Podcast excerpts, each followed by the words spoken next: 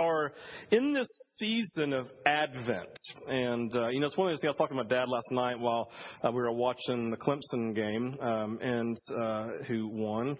And we were talking about Advent. and We were doing Advent. I said, you know, Advent's one of those things that that in the in the church, you know, especially after Constantine came to power, where Christianity became pretty much status quo. Before that, it, you, you, it, was, it was hard to be a Christian. If you called yourself a Christian, you meant it because you knew you'd get persecuted. But post Constantine, it was just really easy to be a Christian because the emperor was a Christian and and everything was Christian and it was really safe. And so so they reached this point where Christianity was safe. And and so what you find so often in, in situations where you know, the, it's just, you need to pay attention because this is important because I'm about to call you out. You don't know it.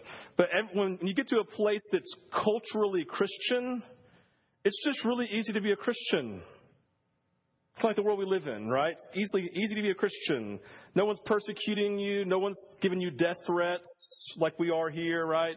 Uh, no one, you know, it's especially here in the South. I mean, everybody's a Christian in the South, right? Because that's what else are you? And so, and so you have this dynamic going down. So the leaders of the church said, "Man, we this is true story. We really missed the days when we were persecuted." We really missed the days of persecution because, man, it was really simple and clear to figure out who was Christians back then. And so they said, we've got to do something to, to awaken this wonder of, of this of, of, of longing for Jesus, really to renew a passion and a love for Jesus again, instead of just having cultural Christians who are like, Yeah, I'm a Christian, woohoo, right? And and then they don't live anything like the rest of their day, right? No, we need to like awaken people. And so they created the they created Advent. So you have your nice Advent calendars now that you do with your kids because it's a cool thing to do, and you like push the little button little thing and like you reach inside and there's something about Christmas, right? And and the early church said, no, we are creating Advent because we're afraid that people who call themselves Christians actually are not. And we're going to tell them that they need to celebrate Advent.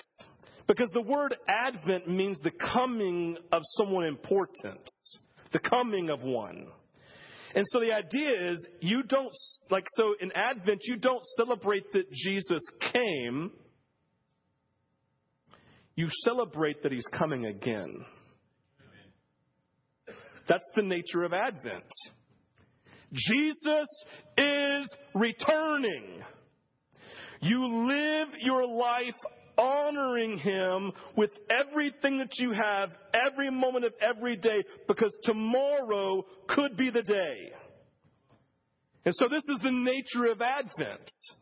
Jesus came. Woohoo! Jesus in the manger. Woohoo! Right? And he is coming again with his eyes blazing like fire, with his robe dipped in blood, and he's come to destroy the wicked and the broken and the things of the enemy. That's Advent. Jesus is coming again. And so when we talk about Advent, people, please, that's awesome. We celebrate Jesus in the manger because it's true and it's a miracle. But the idea of Advent is are you living as if Jesus is returning tomorrow so that if he walked through the door, you would run to him with joy rather than put your head down because of guilt? Are we living our lives prepared for his return tomorrow, giving the best of our energies and ourself to Him every day in honor of what He has done and what He is doing and what He will do. Advent's not something you play around with, and it's not a calendar. It is a season of the church fathers saying, We are scared of cultural Christianity and we want our people to wake up and realize that Jesus could return. They need to live like it, and therefore they need to love Jesus with all their heart, all their soul, and their mind, and they must love their neighbor with everything that they have. And so, as we talk about Advent, please don't think Advent calendars. Don't think about, Joy to the world. And sing it as if it's like it's a song to be sung because you like because it makes you feel good and brings you memories, right, of past experiences. Please don't think about the Hallmark Channel. right? We've watched 25 Hallmark movies in the last five days at my house, right? Nothing wrong with it. But you know what I'm getting at, right? We want to focus on the fact that Jesus has come, He is present, and He's coming again.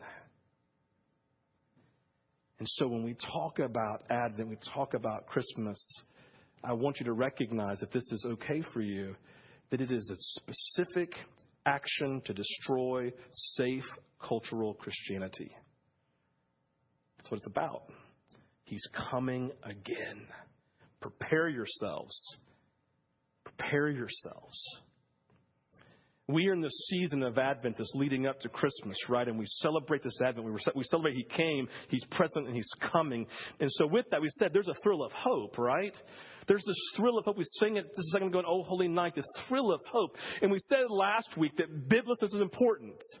Because what I'm going to do this morning, we're going to spend the very first third of my message, and I'm going to put you in the in the seat of Jesus, in the seat of God. You're, I want you to be awakened to what God saw and what He felt and what He experienced. I want I want you to be kind of be awakened to the gravity and the weight of what was going on in the world in the area of sin that ultimately caused Jesus to come and to save us. Right? But we said last week that that the Israelites, the Jewish nation, had listen, they had great hope. Biblical hope. No shadow of a doubt attached to it. Biblical hope is a, an assured, faith filled confidence.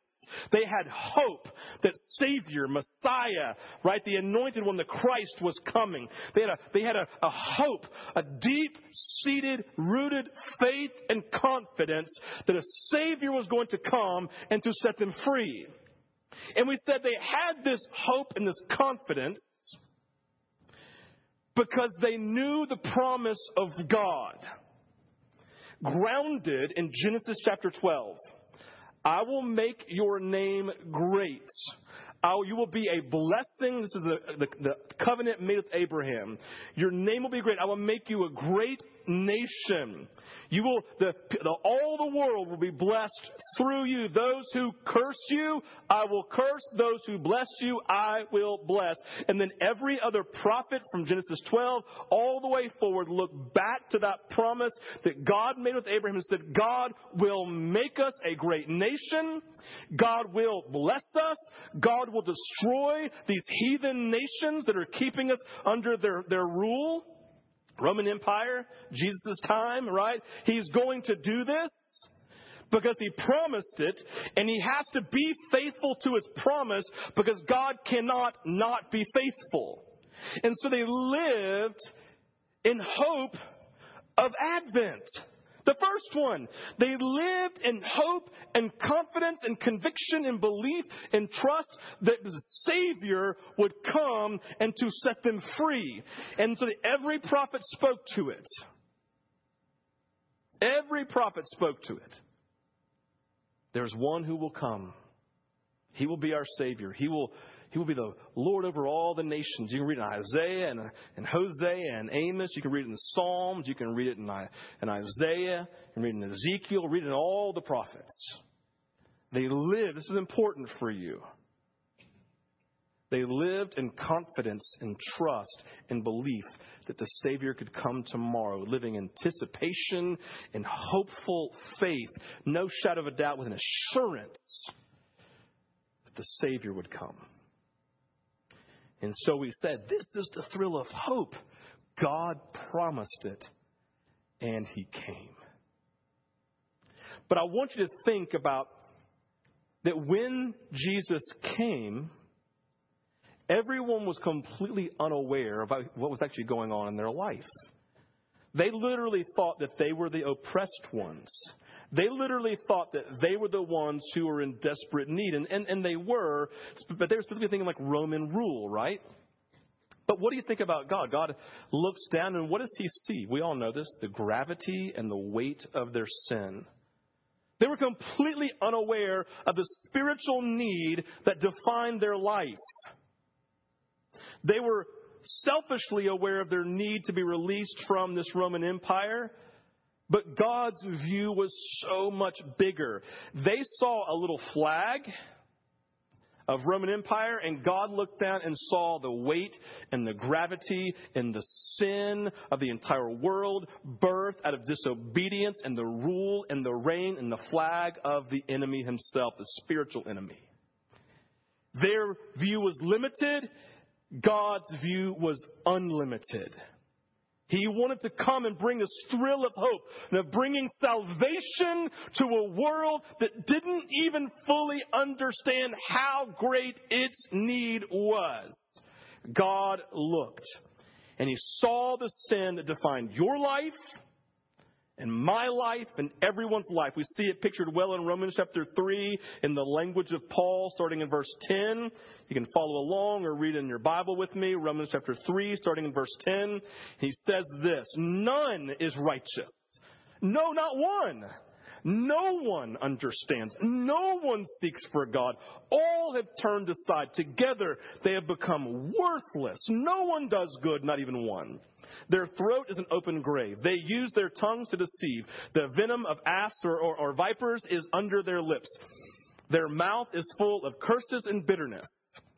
Their feet are swift to shed blood. In their paths are ruin and misery, and the way of peace they have not known. There is no fear of God before their eyes. When God looked before the first advent in hopes of his coming and needed a people who needed a Savior, he saw this.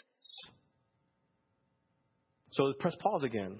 For those of you kind of checked out because you've been hearing this message for the last 45 years in church, you can't understand Christmas. You can't understand Advent unless you understand the gravity and the weight of sin that God saw. How many of you saw that really bad Noah movie with Russell Crowe in it? Right? You remember, but you remember that scene? Remember that scene where his son, I think, goes into the, the, the town where men are? And do you remember the depravity of sin? Like it was just, like you sat there and watched and it was gross and uncomfortable. Probably one of the most powerful cinematic views of the depravity of man. I would say just like fast forward to that part, watch it, and then just take me back, right? Or throw it away. I could care less. Let's watch that scene. It's, powerful. God sees the gravity and the weight of sin. But the, this is important. The defining characteristic that defined Jesus' lens in the midst of all of this is his love, right? The defining characteristic of, the, of God, of God is, is that He is love. God is love. And so when he looked upon his people, he saw their depravity, their brokenness, right? He saw the, the gross sinful nature that defined them. He saw their, their selfishness. He saw their pride. He, he saw their acts, everything that they thought, everything that they did, the things that everyone was trying to hide and keep from people. He sees it brightly and clearly, right? He sees all of this, right? But the lens that defined even in viewing this was God is love. In fact, Christianity is the only world religion that defines God by the characteristic of love. It's only one. World religions, including Islam, will say that God can love, but that Christianity is the only one that says God is love. It is the characteristic that defines Him because God loves because He is love. And so you have this tension, don't we? God loves us. But on the flip side, God is completely perfect. He is pure. He's undefiled. The word the Bible uses is holy. He's completely other than, completely set apart than. He is perfect. He is undefiled. And herein lies the issue that faced human beings before the first advent or the first coming of Jesus. God wanted to move in the lives of his people but their utter depravity, their overwhelming sinfulness described in Romans 3, literally hinders God from relating with us. That He couldn't do it. Like, you know, there are lots of things that God can't do. Lots of things. God can't move in the life of someone who ultimately in, in, who is in sin. He's like, hey, there's a wall here. He wanted to move, but sin literally kept him from it. Our sinfulness poses a great dilemma for God. He perfectly loves us, but is perfectly holy and cannot do anything. Listen, he can't, he can't have anything to do with sin. Romans 1.18 tells us that God can only have one stance towards sin, holy rage. Romans chapter 6, 2 and 3 tells us the wages of sin is death, right? So the consequence, the result of one sin in your life means that death has to occur. This is a biblical fact from Genesis Revelation. Death is the result of any sin in our life. There has to be a death. Sin, uh, blood has to be spilled. If God ever made light of sin, if God ever made light of sin and caused it to, to go unpunished even once, he would be denying his the perfection of his holy nature. And God cannot do that. God cannot, literally cannot. He can't. It's not in him. He literally can't do it. He can't ignore or excuse sin. He just can't. He's too perfect. He's too holy. He's too just. He's too righteous. He can't.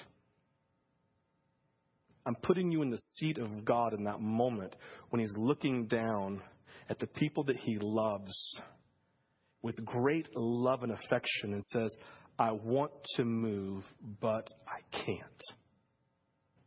Do you see the great dilemma that defines why, that defines the coming of Jesus, the first advent? In fact, if you just press pause from when we look at Christmas, like, it's, it's why we celebrate Jesus coming at Advent. To be honest with you, it's why I wake up every morning and I celebrate his coming again to me every morning. Because I don't know about you, but I'm really bad at conquering sin in my life. And I need someone stronger than me to do that. And so I think, Jesus, thank you that you continue to save me every day because if I don't have you, I won't make it. I celebrate that you saved me here, but I celebrate, celebrate you saved me every day from the effects of hell.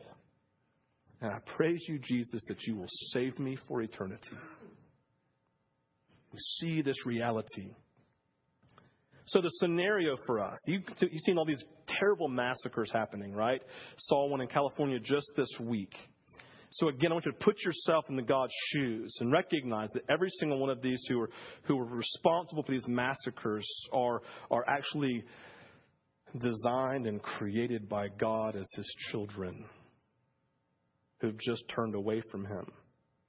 So, in this moment, I want you to assume that one of these massacres that have happened are actually the responsibility of one of your children. Putting ourselves in Jesus' shoes. Your child or your nephew or your, your spouse was literally responsible for this massacre.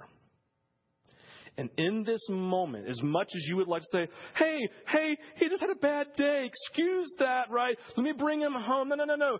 I'll listen. No, no, no. You just let, let me let me take him home with me. As much as you want to grant their child or your spouse or whatever is freedom, as much as you want to, to, to set them free and bring them home, you know that can't happen, right? Like you know that when they are taken into captivity, what has to happen? There, there is a consequence. There is a consequence, isn't there? For every sin, for every action. Justice must take place, correct? You can't just walk into the judge's chamber and say, Hey, it's my kid. I love him. Judge will say, I'm sorry. There are consequences for actions, and justice must take its course there is nothing that you can do. There's nothing that you can do. This is the scenario God is in, right? Because sin, a big word here, is antithetical. It is an unequivocal opposition to God's holy nature. And again, there's a consequence. God cannot just pretend like it didn't happen and excuse it, right? God loves sinners and wants to enjoy perfect fellowship with Him to eternity, but there are consequences.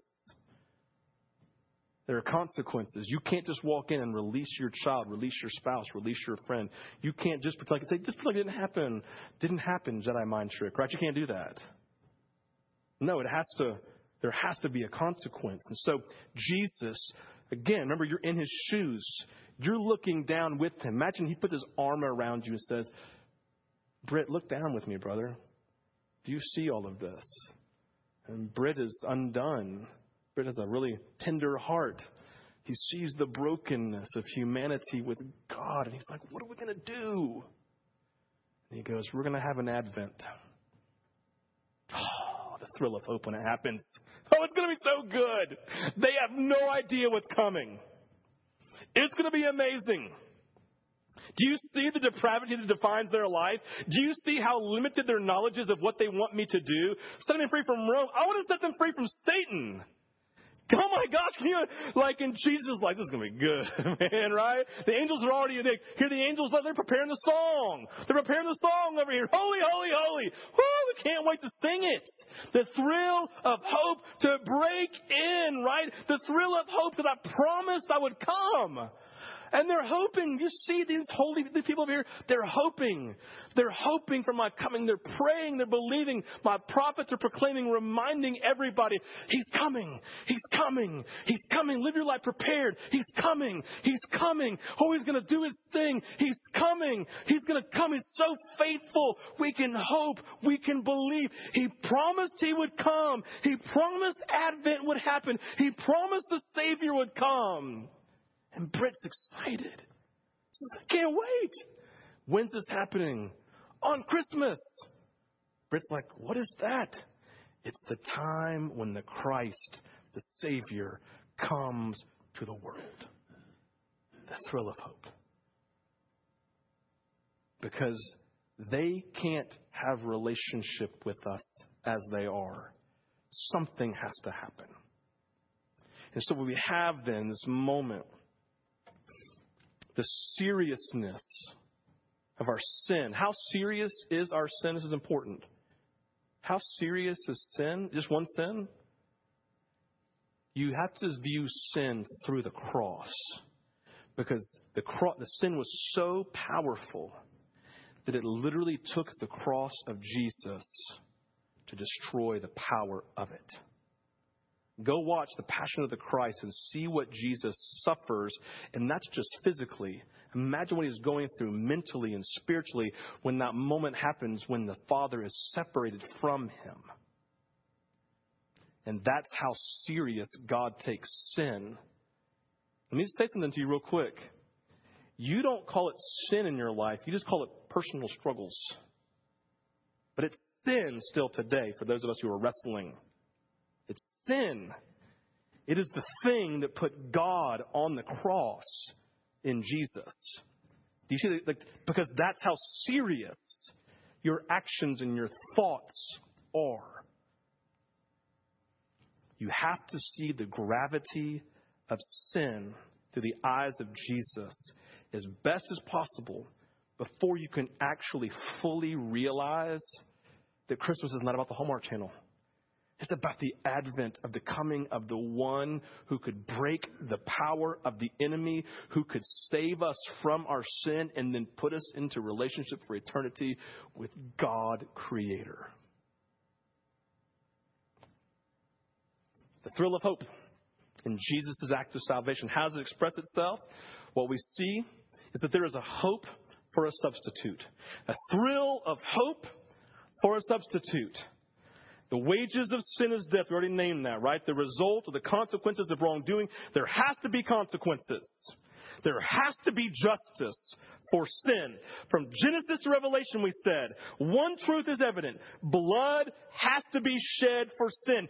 Death must occur. Someone must die. Something must die in the place of sin. You see the animal sacrifices, right? Go back to our scenario. So you're over here, your spouse, your friend, or your child has has is responsible this incredible, this terrible, terrible, awful massacre, and you're like, I want them to have freedom. I want them to be pardoned. I want them to be released, right? I, I want them to have salvation and saved from this, right? Because it's surely gonna, it's surely gonna be a death penalty of sorts. And you're like, ah, and you go, I want to, I want to, I want to do it. I want to be in their place. I want to put me in, substitute me for them, right? And the person's like, no, no one. No, you, you can't. You can't. No one can. All of a sudden, this person comes along and says, I can. I can. I can be the substitute. I can literally come in. Your, your son's going to have to, or your whatever, your daughter's going to have to submit their life to Jesus for me for it to happen. But man, I will be in their place and I will take it. Jesus, the hope is, is Jesus is our substitute. Remember the dilemma that, that, that God faces is He wants to save us, have an eternal relationship with us, but because of our sin, we're individually and corporately, literally at war with Him. We all fall, we all sin, we all fall short of God's plan, we are all guilty, but the promise, whether you know it or not, the promise of God is found in Isaiah 53 where he promises, I will come and I will be your substitute. I will come and I will literally die in your place. I will take the consequences. I will take the judgment. I will take it upon me. Don't tune out because you've heard this message 16,000 times in your life. This is the Christmas story. This is the story you should tell. This is the first advent. This is the coming of Jesus. This is what we celebrate. That He's come that He's coming every day and He's coming again. We celebrate Advent. We celebrate the promise and we have hope. These people had hope that the Savior would come in Isaiah 53. I'm not going to read the entire thing, but just kind of point out some of these things. It promises the Savior, one who would die in our place. It says, He was wounded for our transgressions or sins. He was crushed for our iniquities, again, of our sin. And He would bear the punishment. He would take the consequences that would ultimately bring us peace. The immorality of all the world would be upon him. His life would be an offering for sin, verse 10 of Isaiah 53. No one understood what was happening when Jesus came as a newborn at Christmas, but God did. God, listen, this is important. Hear this. God Himself decided to suffer. God Himself decided to suffer the wages and the consequences of our sin. God the Son freely agreed with the Father to say, I will align myself with fallen humanity and become like them, so that and I will suffer your wrath. I will suffer the consequences of your anger. Christ accepted the punishment for sin in our place. And then he foreshadows the substitution. I want you to hear these words are so powerful. In John 15, 13, when he says, Guys, looking at his loved ones. Just guys, greater love has no one than this that someone laid down his life for his friends. Do you see the power of that? No greater love because he's foreshadowing. I'm going to, listen, he's foreshadowing. I'm going to be a substitute for you. I'm going to lay down my life so you don't have to.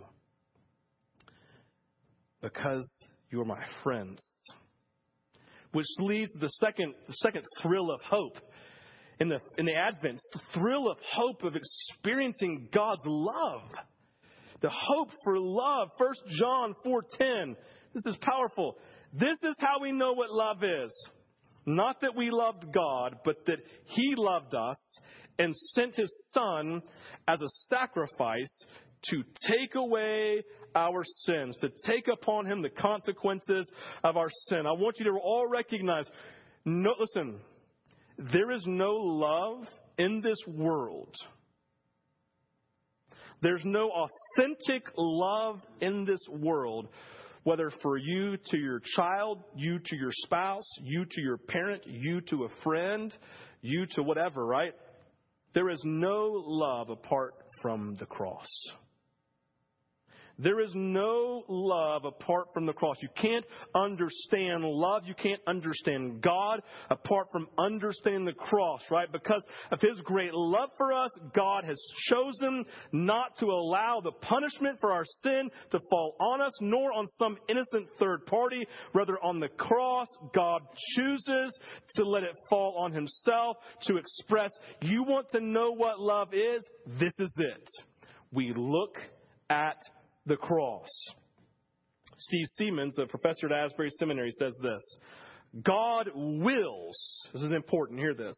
God wills that sin shall be punished, but he does not will that sin shall be punished without also willing that the punishment shall fall upon himself.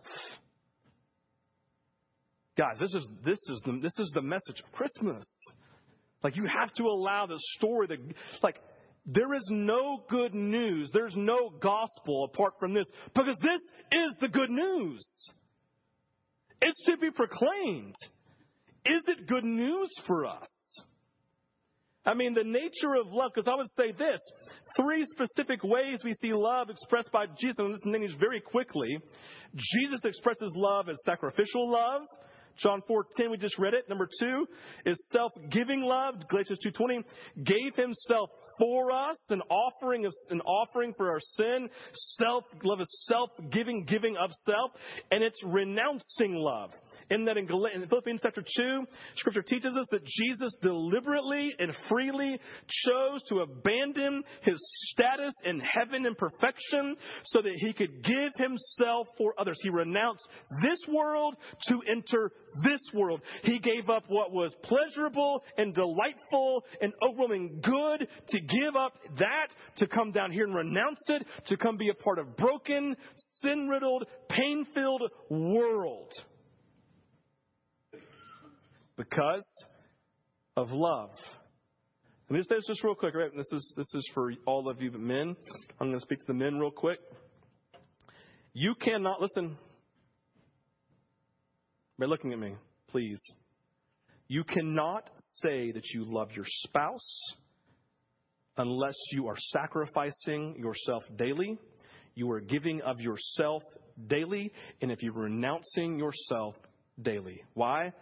Because if you view love through the cross, that's what it is.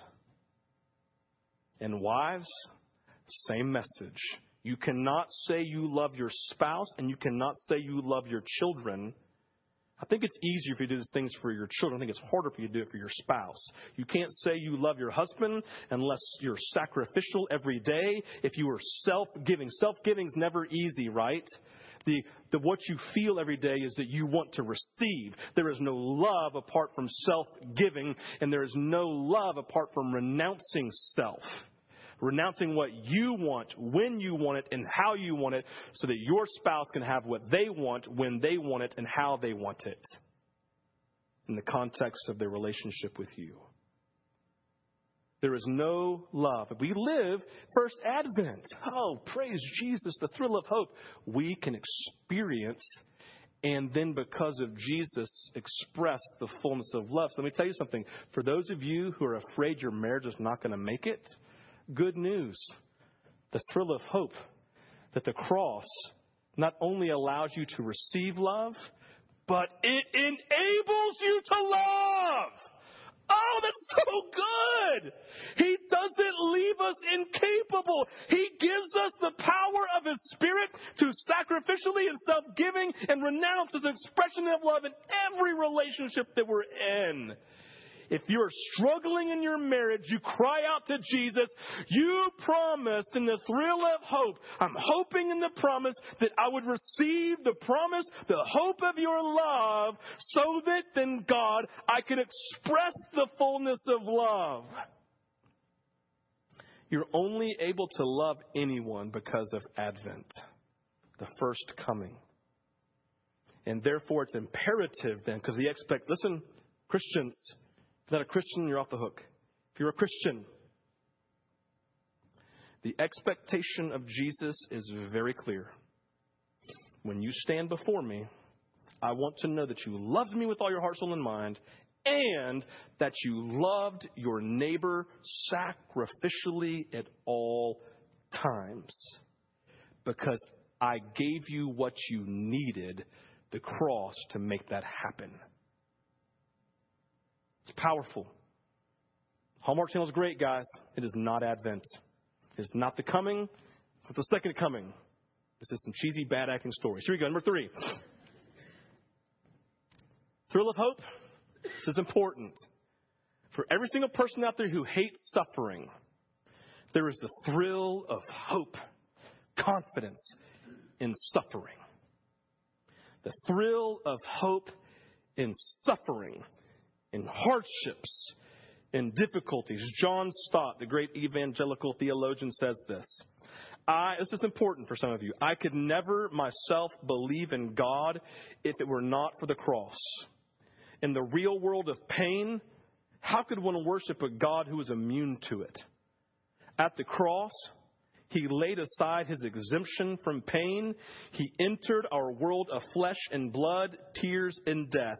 He suffered for us. The beauty of Christ as Savior is not just the fact that He saved, that He died in our place, as beautiful as it is. The beauty as is that in His death, He identified with us in every bit of suffering we will ever experience. You think about what you've suffered in your life. You think about the, listen, the impact that sin has had on your life. And we can say confidently that Jesus has experienced and gone through all of it. He experienced and suffered injustice. He felt the shame of nakedness. He was deprived human rights. He endured taunting, was the focus of others' rage. He was rejected. He was forsaken. He experienced the death of a loved one. He experienced great despair and he experienced betrayals.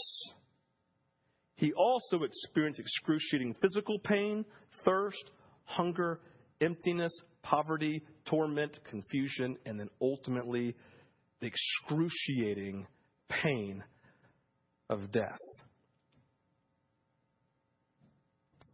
He suffered for us but most importantly, he suffered with us. And what I mean by he suffered with us is you remember when that moment happened when someone sinned against you and it hurt like hell, literally? Like hell just like and crushed your heart and stepped upon it? Because someone sinned or something sinned against you? Jesus died for that sin. And literally, in the moment of that suffering that you felt, he goes, I remember that one. In fact, I'm experiencing it with you right now. He's experienced it. He's not unaware of your specific suffering, what you are going through on a daily basis. The effects of a fallen world, he's experienced the weight of them. And so he's not unaware he is compassionate. He is sensitive. So we live in this thrill of the hope that in our suffering, we can hope that God will use it to redeem and to save. Steve Seamands again says, God's, this is important, God's solution to the problem of suffering is not to eliminate it, nor to insulate himself from it, but to participate in it, and having participated in it, to transform it into his instrument for redeeming the world. What does that really mean for me, Steve? Well, it's very simple. If God took Jesus' suffering and used it to redeem the world and to bring salvation, then I believe the thrill of hope is the promise today that He will take your suffering, He will redeem it, He will use it for your salvation and for others, and it will be powerful for the purpose of the kingdom. That is the thrill of hope in suffering. Advent, the thrill of hope for a substitute, the thrill of hope to experience God's love, the thrill of hope that my suffering was not in vain, just like his suffering was not in vain. We celebrate that he came. We celebrate that he saves every day. And we celebrate that he will come again. And our responsibility is to live as if that day is tomorrow, honoring Him with the best of our life, living with our vision focused on the things of God's kingdom, to live as if Advent is coming because it is. When you wake up tomorrow morning, Advent will have come again because He is present to save you in all of your life. And when you suffer, and when you suffer, not if, when you suffer, he'll say, I am with you, I'm suffering with you, and I will redeem this, and it will be used in a powerful way for the purpose of my kingdom, because no suffering is ever in vain, just like my son's suffering was not in vain. There's a thrill of hope. Invite the worship team to come. We're going to worship for a while. We're going to respond to the Lord this morning. And what I want you to think about as you come in this morning is I want you to recognize again the gravity and the weight of sin. But I don't listen. They look great. I know Silver Fox is walking up here. That was Timothy. I just almost pushed you off the stage. Thank you. But in the moment, in this moment, right, God looks and he says, Oh, sin defines the world. But the lens I'm even viewing that through is my powerful love. And I want those who do not know me, who are literally responsible right now because they've never actually asked forgiveness, they've never let me come and be their substitute. This morning, He wants to be your substitute.